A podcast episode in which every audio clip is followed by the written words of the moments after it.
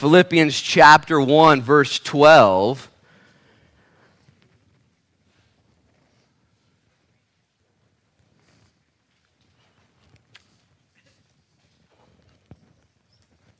Read it with me. Paul's writing to his friends, to his friends in Philippi that he hadn't seen in 11 years. Epaphroditus, who's the now pastor of the church at Philippi, had come to Rome in prison and visited with Paul. And he gave Paul a report. He said, Hey, in Philippi, it's just crazy, When Things are going great. The church is meeting. The guys, the gals, they're rallying. It's just amazing. They gave an offering. Here's some money so you can buy yourself some new Nikes while you're here in jail. And, you know, here's some, you know, get a hoodie and all these things that he needed. And so Paul's encouraged, and Paul writes this in verses 12 through 18. This is our text for the day. He says, But I want you to know, brethren, that the things which happened to me have actually turned out for the furtherance of the gospel, so that it has become evident to the whole palace guard and to all the rest that my chains are in Christ. And most of the brethren in the Lord, having become confident of my chains, are much more bold to speak the word without fear. Some indeed preach Christ even from envy and strife, and some also from goodwill. And the former they preach from selfish ambition, not sincerely, supposing to add affliction to my chains, but the latter out of love, knowing that I am appointed for the defense of the gospel. What then?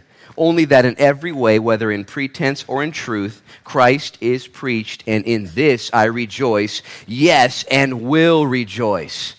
This letter is known in history as the letter of joy in suffering.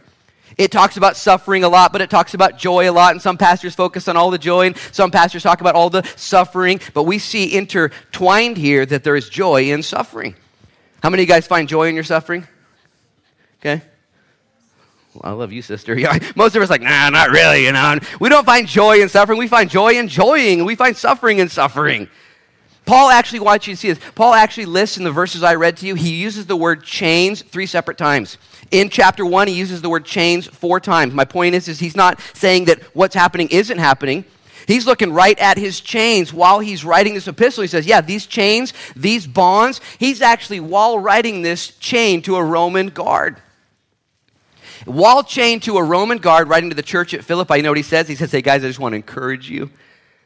I'm chained to these guys. These guys are so cool. They look like they should be playing arena football in Alabama, and they don't smell too good, but they're my friends.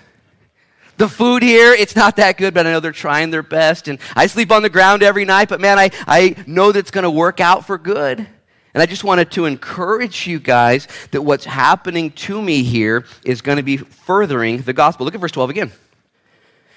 But I want you to know, brethren, that the things which happened to me have actually turned out for the furtherance of the gospel. Stop right there, eyes up here. Paul's writing to the church at Philippi who are free, they're doing great, he's in prison, and he's encouraging them. Is that what you seek to do when you're going through a tough time?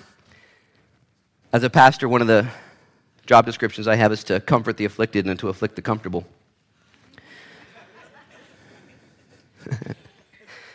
and so when I get the afflicted in my, in my, my, my flock, one of my jobs is to comfort them reach out and to visit and to pray and to, to do home visits and hospital visits. And, and yet, from time to time, there'll be people who are afflicted. They actually reach out to me and they text me and they message me in, in their suffering. And you've done the same thing. Yet, let's be honest, by and large, when you're suffering, when you're down and out, when you're chained, when there's something obvious in your life that's got you down, if you're normal, if you're honest, if you're a little bit just like me, you're like, you know, I really just want encouragement. I don't always look to encourage people. And yet, Paul's going to give us, I believe, a theme and an understanding that can change your life next time you find yourself chained by something. Next time you find yourself being held back by anything, it would be amazing if our response would be I wonder how the Lord's going to use this. I wonder what the Lord's going to do through this. I wonder what the Lord has in mind behind this.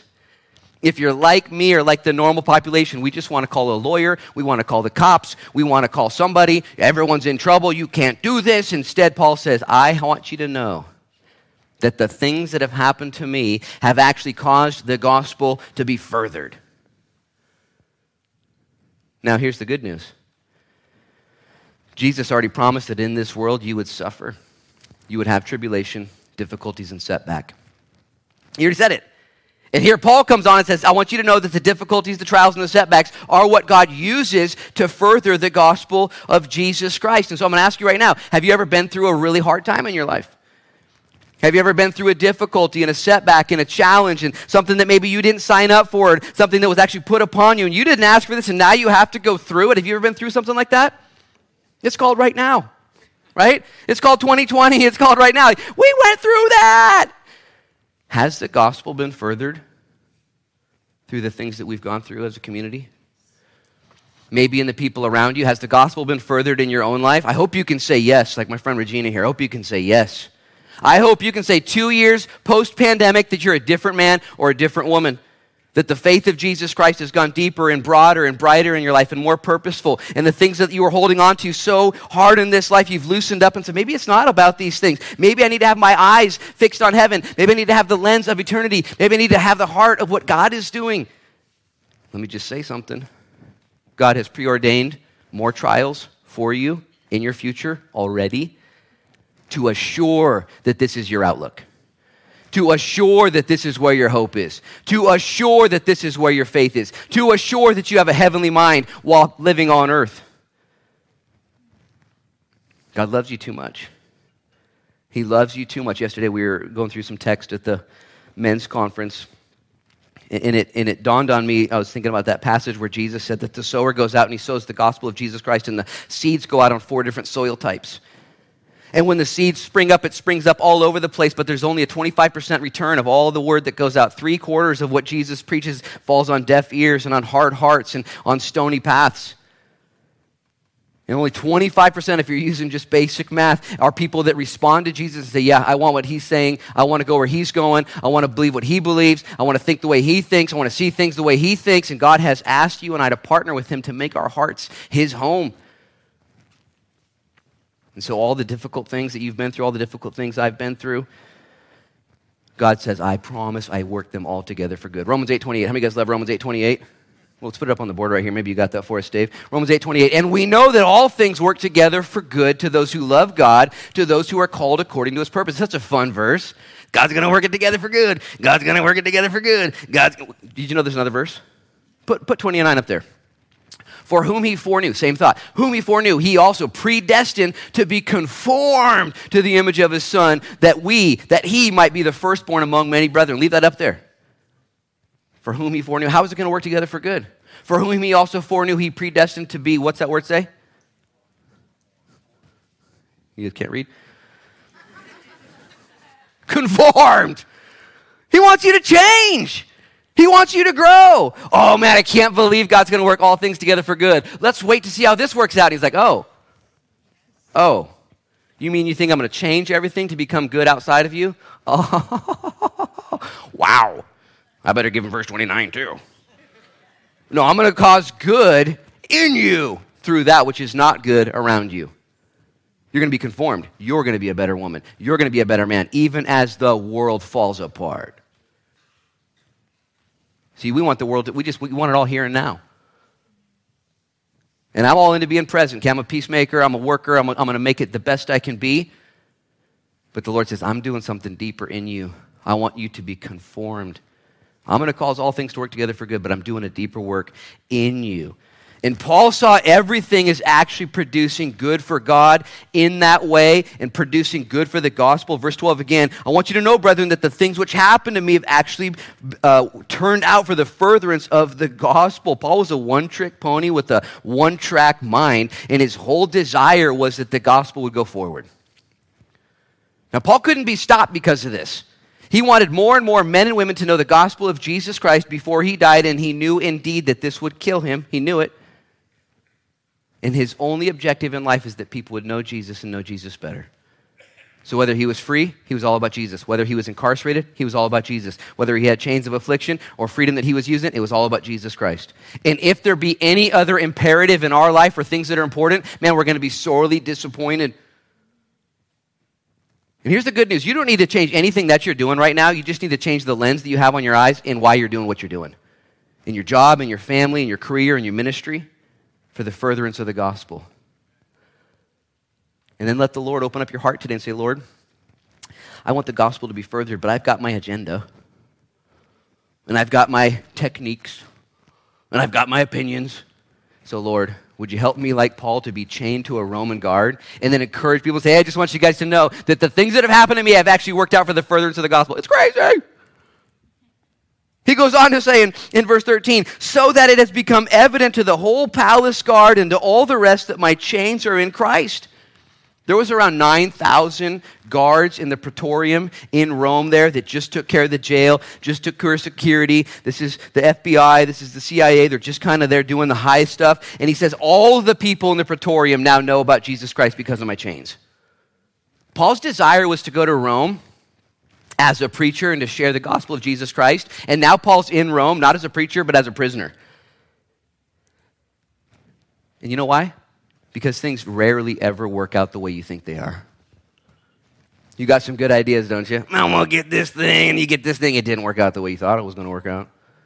I want this job. This job's going to be so good. This job's not as good as I thought it was going to be.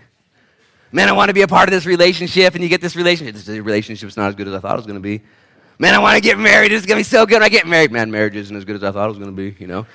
I hear people say that. That's not my story. But, anyways, you might think that, you know. And, man, I want to, all these things I want. Listen, as believers, we get the opportunity to trust the Lord no matter what's going on. Here's the deal Paul was a one trick pony with a one track mind, and his mind was a singleness of mind. That is, he had set his mind on things above, not on things below.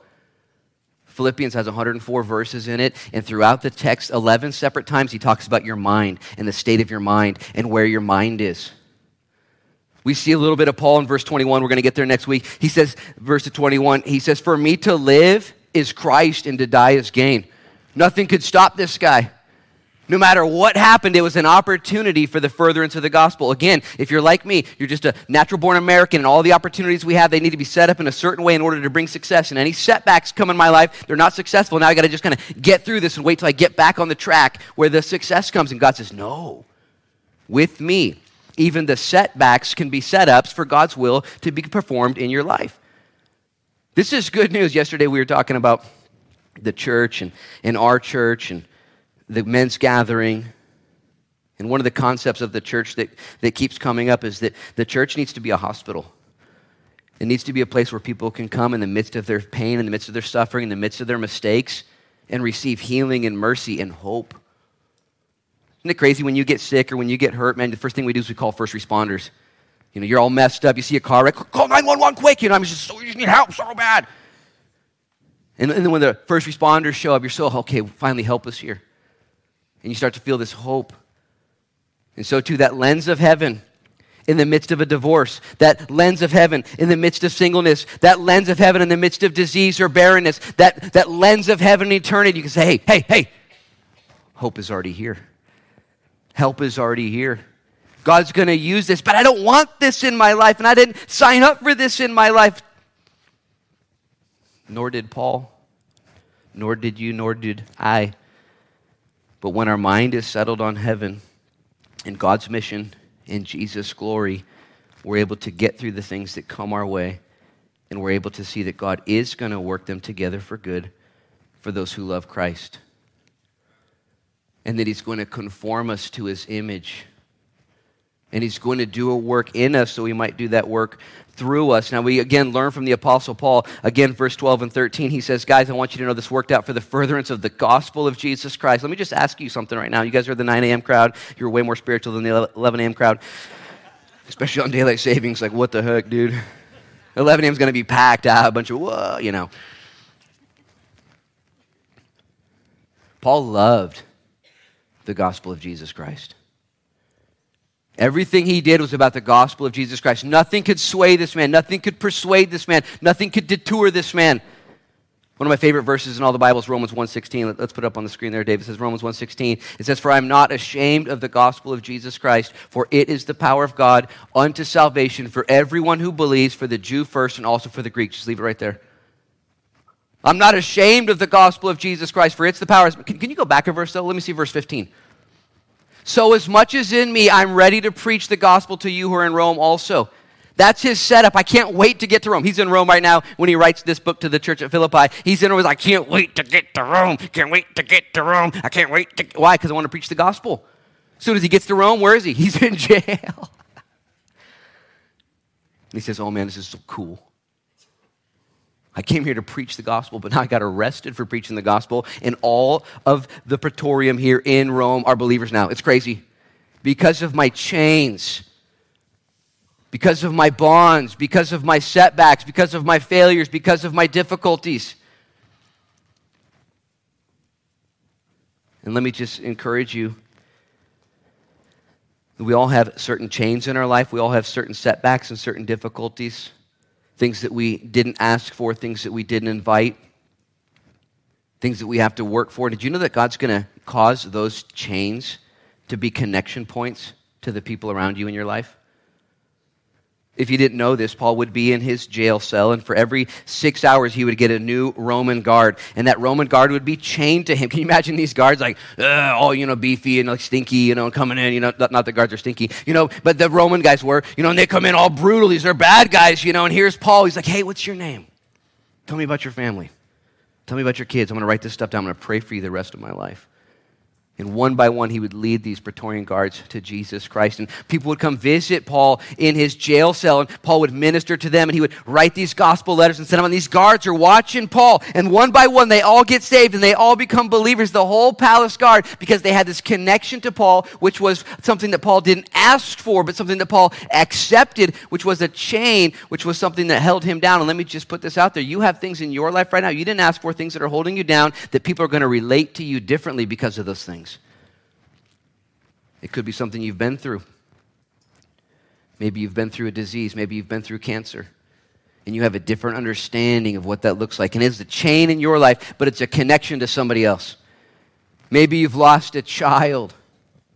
Something that nobody wants to walk through, but people walk through. And now the Lord says, I'm going to connect you to people at a heart level, at a soul level, and they're going to see Jesus in you, like these guards saw Jesus in Paul, and it's going to change their lives, and it's going to be worked out for the furtherance of the gospel.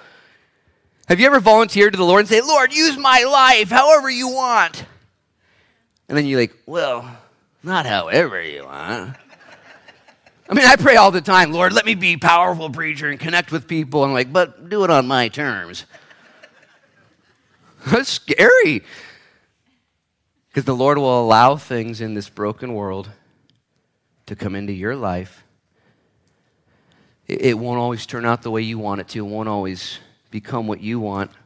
Did you know that even in your suffering, even in your difficulties, God causes all things to work together for good, even as he conforms you to his image. This word here in verse 12, when he says that the gospel has been furthered, is a Greek military word, and it literally means to advance and to open up byways and pathways for other people to walk on. It's what the Army Rangers would go in to set up camp, and they would carve pathways in order that the rest of the team could show up. And he says, The things that have happened to me actually made roads and abilities for people to now see the gospel of Jesus Christ differently because of me. And it's the idea that God wants us not just to be a part of what's already going on in people's lives as it pertains to the gospel of salvation and the ministry, but God wants us to pioneer the gospel. Do you believe this? Your life's very important. God doesn't just waste words or waste time or waste cellular structure. He put your life here because you're going to be like the Apostle Paul, somewhere tucked away, somewhere deep in the recesses of humanity. And your story matters. And God says, I want to pioneer the gospel through the change that you're going through. And I bet you there's some people here right now that feel chained. Man, I just, and life just didn't go the way I thought it was going to go. I'm, I'm never been married, wanted to be married. And, and I'm chained to this thing called singleness, and I'm over 50, I'm over 60. I'm, what do I do? And the Lord says, Hey, I'm going to pioneer the gospel through you. People are going to see you, they're going to be connected to you. Man, I wanted to be successful. I just fell flat on my face. I wanted to do something right. I wanted to be strong. I didn't want to blow up my marriage. I didn't want my kids to go astray. I didn't want to do these things. And man, I got these chains that are holding me down. And the Lord says, Look at your chains through the lens of heaven, through the glory of Jesus, through the mission of God. And you can understand and know. I want you to know. He's writing to the church at Philippi. Guys, this is all working out for good. Paul was so crazy in his faith. Nothing could deter, deter this man. And his only mission was to further the gospel of Jesus Christ. Years, not years ago, actually, it years ago, early in 2020, the Lord kept bringing back to remembrance this one portion of Scripture where Jesus is talking. It's in Luke 21. It's, it's a lengthy portion, it's like three verses, but I'm going to read it to you. Jesus is asked about the end of the world, and it's a prophetical response. And Jesus says in Luke 21, verse 10, Then he said to them, Nation, this is what's going to happen in the end days. Nation, this is what's going to happen right before the end. Nation will rise against nation kingdom against kingdom, and there will be great earthquakes in various places, and famines, and pestilences, and coronaviruses, and there will be fearful sights and great signs from heaven. But before all these things, they will lay hands on you and persecute you, delivering you up to synagogues and prisons, and you will be brought before kings and rulers for my name's sake. But it will turn out for you as an occasion for testimony. Therefore, Settle in your hearts not to meditate beforehand on what you will answer. Stop right there, eyes up here. Jesus here predicting calamity and chaos in the near future, difficulties, setbacks, and chains. He says, but it's actually going to be an opportunity for you for testimony. Therefore, settle it in your hearts to not worry about what you're going to say when you're brought before magistrates and kings and all those other things. I like that idea of settling it in your hearts. To what? to not worry about what you're going to say. Sometimes I do that when I preach Sunday sermons. That's actually funny. You guys think it, you know. To settle in your hearts that you're going to trust the Lord. No matter what you come up against, no matter what difficulty is, God's going to use this for the furtherance of the gospel. God's going to give it to me as an opportunity to display my faith in my belief system and how I respond to Jesus so others can see that Jesus indeed is real. Let me ask you a few questions. What are your chains? What are your connecting points? What are those things in your life that you wish weren't part of your life? Maybe you grew up impoverished. Maybe you grew up part of a single family and you had a single mom or a single dad. Over half of today's families are being raised by single moms and single dads. It's a difficult situation, but maybe if you have that experience, now you have a connection point and you can have empathy and understanding. Maybe you were raised on the wrong side of the tracks. Maybe you were raised in an abusive family. Maybe you were raised somewhere it just didn't go well for you. Like, man, I'm all banged up. Things aren't going right for me. And the Lord says, Perfect. Perfect. I'm going to use you. I'm going to use you to display my truth in your life. Maybe there's a situation you're in right now, you just feel chained at home. You, maybe you're a mom and you got all these kids running around. Man, you love kids, but you just can't wait to love these kids after they move out. You know, this is awesome, but can I just encourage those who are chained at home raising up their babies right now? that God is going to use your faithfulness pouring into these kids, discipling these kids. He's going to use your faithfulness in their lives to further the gospel of Jesus Christ. And as you moms and dads pour into your kids and disciple your grandbabies and pray for your children and send them out and you bear that responsibility, it's going to advance the kingdom. So often we look at our lives and say, man, I wish I could be a part of that. I wish I could do what Luke does. I wish I could do go on these trips over here, but I'm just stuck here in jail in this prison. God says, no, no, no. Trust me. That is a connection to the people around you. He goes on to say, not only is it a connection to the people around, verse 13, so that all the people have become evident to the whole palace guard and all the rest of my chains are in Christ. Verse 14, and most of the brethren in the Lord, having become confident by my chains, are much more bold to speak the word without fear. Stop right there, eyes up here. Not only did what Paul go through in the way he suffered encourage the non believers and give him a connection point, it also encouraged the believers to be those who shared their faith with more boldness. He says, Now that I'm in jail and I can't share, guess what everyone else is doing? Sharing. Everyone got encouraged by my chains. He uses that word again. My chains have encouraged the people around me. Did you guys know that courage is contagious? Just like discouragement is also contagious. And when you choose to settle into your situation and say, you know what, God's will be done. He's going to be faithful to complete the work he began. He's going to cause all things to work together for good. This is all working for the furtherance of the gospel. The men and women that are watching you are going to either rise up with courage or they're going to cower in discouragement. We see this happening with Volodymyr Zelensky right now, don't we? The president of Ukraine. Okay, he's being chased and he's being outnumbered and outgunned. And what's this guy been doing? And I'm not a political person, so if you got political advice, you know, whatever question, send it to Tobias, not me. I'm just watching what I see. And Volodymyr's standing up. He's like, I'm not running. I'm just going to fight. I'm going to stand my ground. And what's everyone else around him doing? Okay. Okay, we'll do that too. We'll stand our ground. We're not going to run. And when you stand up as a Christian, please listen. In the midst of your trial, and you choose to, to stay engaged in your family. You choose to go to the altar of communion. You choose to worship. You choose to be faithful. Even when you're being chased, even when you're being picked on, even when the doctor report came back bad, even when things aren't going your way, the men and women around you are emboldened to keep going in their race. Your children will be encouraged. Your enemies will see you and they will be encouraged to also be followers of Christ. Now, I say that before I say what I'm about to say, obviously, that because your courage in the midst of a test encourages other people, God then will afford to you more tests. He just will. The rest of your life. For the furtherance of the gospel of Jesus Christ. Did you know your faith needs to be tested? Number one, because your faith needs to be made pure. The Bible says in 1 Peter chapter 1 that our faith is tested that it be more pure than gold that perishes by fire. You, have faith. Everyone here has faith. We have faith, right? God's going to test you to make sure your faith is pure. Not just so your faith becomes more pure, but so your faith becomes more productive.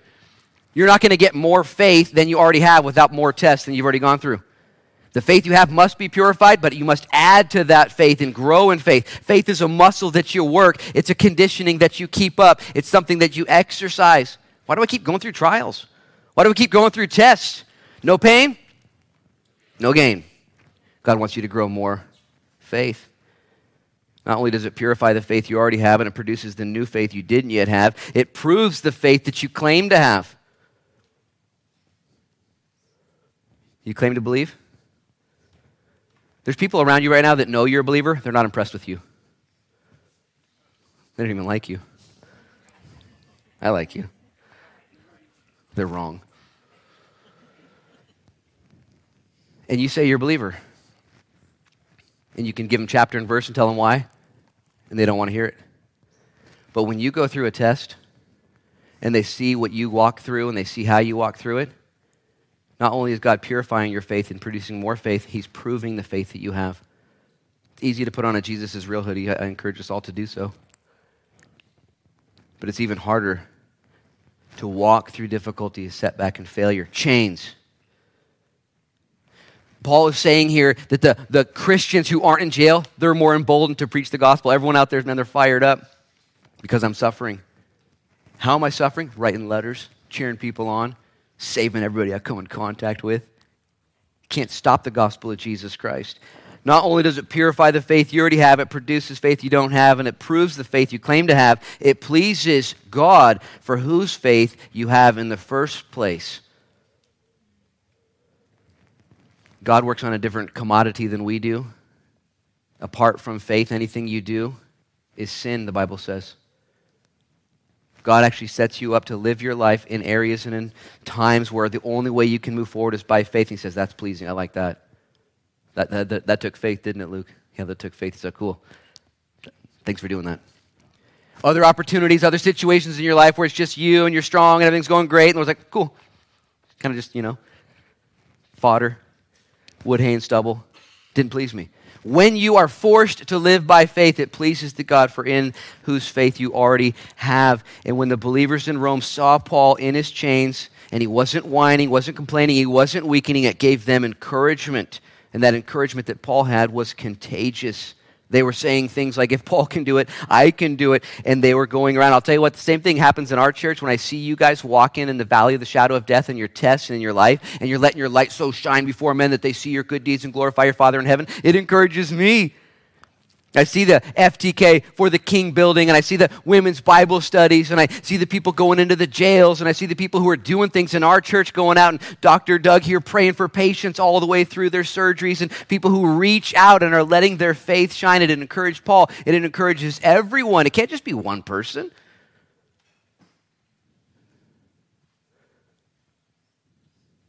This is so, this is how, Paul's so stoked. This whole book's exciting, isn't it?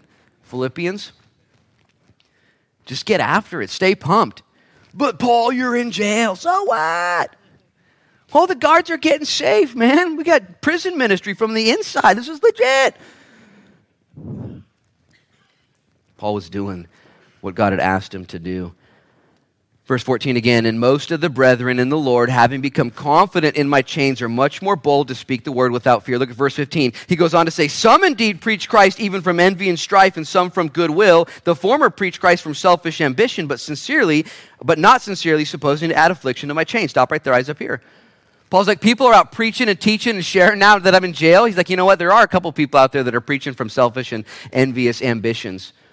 They're actually glad that I'm. This is crazy, by the way. I don't want to unpack this too deeply because it can go negative real quick.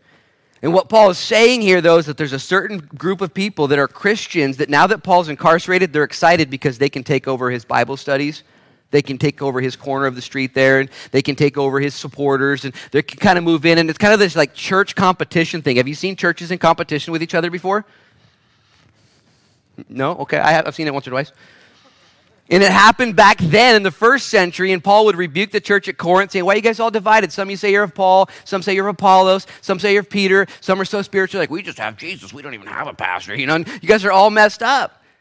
And it's been happening for years, but here's Paul's lens. This is crazy. Paul's lens of heaven, the glory of Jesus, the mission of God. He's like, some people are preaching for the wrong reason. He goes on in verse 17, but the latter out of love, knowing that I am appointed for the defense of the gospel. Stop right there, eyes up here. Paul says there's this division in the church, and some people are preaching for the wrong reason. Some people are actually preaching for the right reason. I'm in jail. I really don't have any bearing or control over what's going on around me. But his conclusion look at verse 18. What then? Only that in every way, whether in pretense or in truth, Christ is preached, and in this I rejoice. Yes, I will rejoice. What? Some people are out there ripping me off, talking trash about me while I'm in jail, but they're preaching Jesus. And some people are out there preaching Jesus because they love me and they know I can't, so they've picked up the baton, they're running for me. He's like, you know what? Whether they're doing it for the right reason or the wrong reason, I don't really care. Christ is being preached, and in this I will rejoice. Yes, again, I will rejoice. Only through the lens of heaven can a pastor say that about people out there who are critically opposed to him. You guys have any critics in your life? A couple of us. I got a few critics. It kind of freaks me out. Kind of freaks me out because I, I know my heart. I'm, I'm kind of, you know, I, I, know, I know my heart. I know, my, I, know, I know me. And my goal, hopefully your goal too, is the same, is to really just bless people and to put the gospel out there. And then when you get attackers and critics and accusers and these things that come against you, it's one of the most confusing things in the world, but I'd love to say I've never been an attacker, never been a critic, never been an accuser. I wish I could say I've never done that against God's bride. But we're all kind of tainted, we're all kind of critical at times in Paul here, our pastor who says, Follow me as I follow Christ. He says, Guys, don't worry about that church down the street that's talking trash. Guess what they're also doing? They're preaching the gospel. And that's cool. That's cool. Don't worry about that person that doesn't like you. Don't worry about that person. They're preaching the gospel. And while that person that might not like you or they're over here, you also have your friends and the people that do love you that are preaching the gospel. Don't get all messed up with the things down here. Paul in jail rejoicing. That's number one, like, you know, uh, encouragement. Paul also in jail seeing all the chaos and the confusion in the world says, you know what? I'm just going to go ahead and rejoice over that too. God bless him. God's going to use him. God's going to. Do you know that? I choose to make this my faith system that I know God's going to use the men and women of this town and use the people around me, the people that don't understand my heart or this church. I, man, God, you got to be able to use them too, just as you use me by your grace and mercy and your grace and mercy alone. It's the lens of heaven, it's the understanding of God's glory. And so here's my challenge to you, and my challenge to myself that we would have that same mind of Paul, that no matter what chains you're dealing with right now, may it soften our hearts and connect us greater to the people around us. There's certain things in your life that are in the future you can't avoid, they're just coming for you. And instead of resisting, we say, I don't want to be a part of that. I don't want to be identified with that group. I don't want to have to go through that thing. Say, may this be what softens my heart and gives me an inroad and a connection to the people around me. For in our weakness, his strength is made perfect. It's really not about you and it's not about me. It's not about us. It's about the gospel of Jesus Christ. And God will allow things in your life to purify your faith. He will allow things in your life to add strength and more faith. He will allow things in your life to prove your faith. And He will allow things in your life that require faith so you're pleasing to the Lord. So, no matter what's going on, no matter what difficulties you find yourself in, may the Lord give us that single mindedness that we wouldn't be distracted by the critics, by the people around us, by the things that are happening that are out of our control.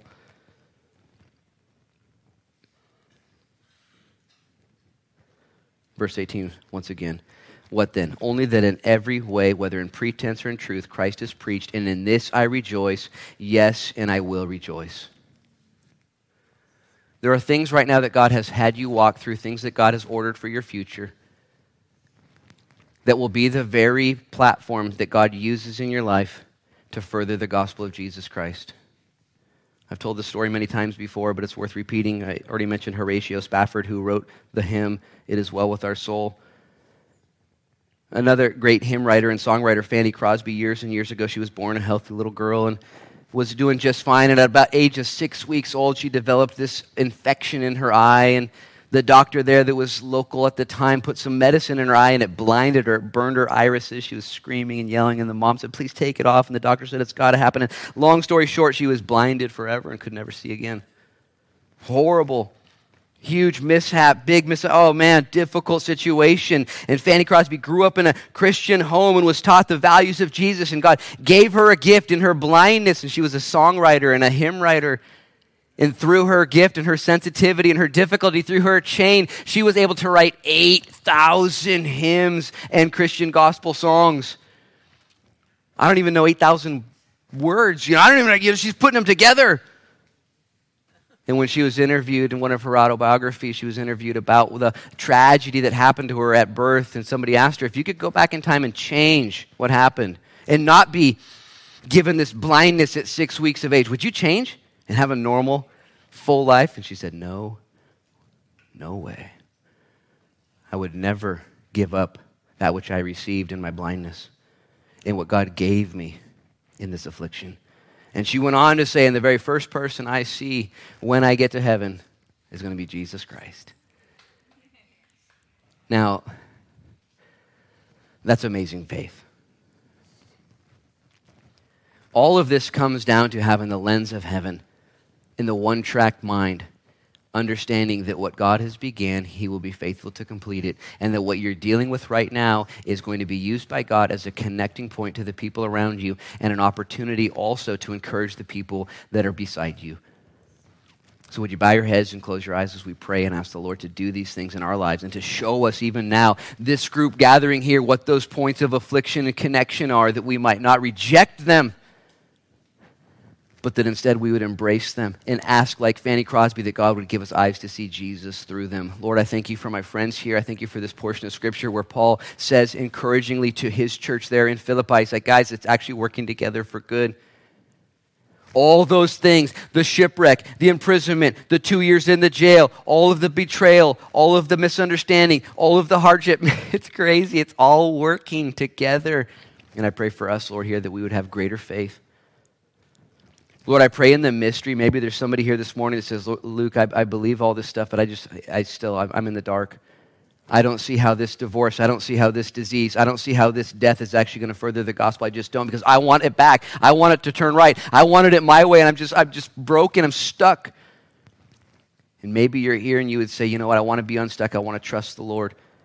I need Him to help me. I choose to believe in God. Lord, would you purify my faith? Lord, would you produce more faith in me? And would you lose my, you, use my faith, Lord, to prove your reality in other people's lives? Maybe that's you and you're broken right now and you're in a chained situation. Would you just raise up your hand if you want the Lord to intervene?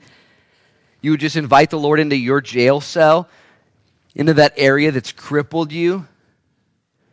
Something outside of your control. It's not fair. It's not right. It's, it's, it's bad, and just invite the Lord in, Lord. Father, I have my hand up as well in those areas that I feel, Lord, that I can't go on those areas, Lord, where I feel like I can't see you, and I just invite you in. Would you have your mercy on us? And we ask, Lord, that you keep our hearts soft and you would use us. You can put your hands down. Lord, would you anoint us to be those people that when there's setbacks and difficulties, that we choose to believe that the gospel will be furthered. And I pray that we'd rejoice in all things. Forgive us of our sins. Maybe you're here watching right now uh, online or you're gathered with us and you want to give your life to Jesus and say, Lord, have your way. I need to redo, I need to restart. I need you to save me and to be my king. Lord, I want you to forgive me of my sins and fill me with your Holy Spirit right now. And I need you, Lord, to do this. Take me as I am. You died for sinners, and I'm a sinner, and I need you to forgive me and save me and fill me with your Holy Spirit and redeem me and use my life to encourage others. Use my life, Lord, to prove the gospel is true. Use my life to make the gospel further into other people's life. Use me. If that's you, would you just raise up your hand right now and give your life to Jesus Christ? Amen. I see hands going up. Amen. Anybody join these? Say, Yes, Lord, use my life to further God. Save me, Jesus. Save me, Lord. Amen. There's hands all over. Thank you, Lord. We bless you. You can put your hands down. Lord, would you anoint us and lead us? Would you cause, Lord, our lives to shine for your glory, and not our own? Work all these things into our life. We love you. We need you. Bless the 11 a.m. service, Lord. They're going to be all confused with the time change. We love them, Lord. Minister to us and lead us and guide us. In Jesus' name we pray. And everybody said, Amen and amen. God bless you guys. Don't forget all the announcements this next Saturday at the Newport Christian Church, 9 to 1, work day for the school. I'd love to have you guys and help us move that vision forward. Other than that, all of the activities here at the church. Love you guys. God bless you. You're dismissed.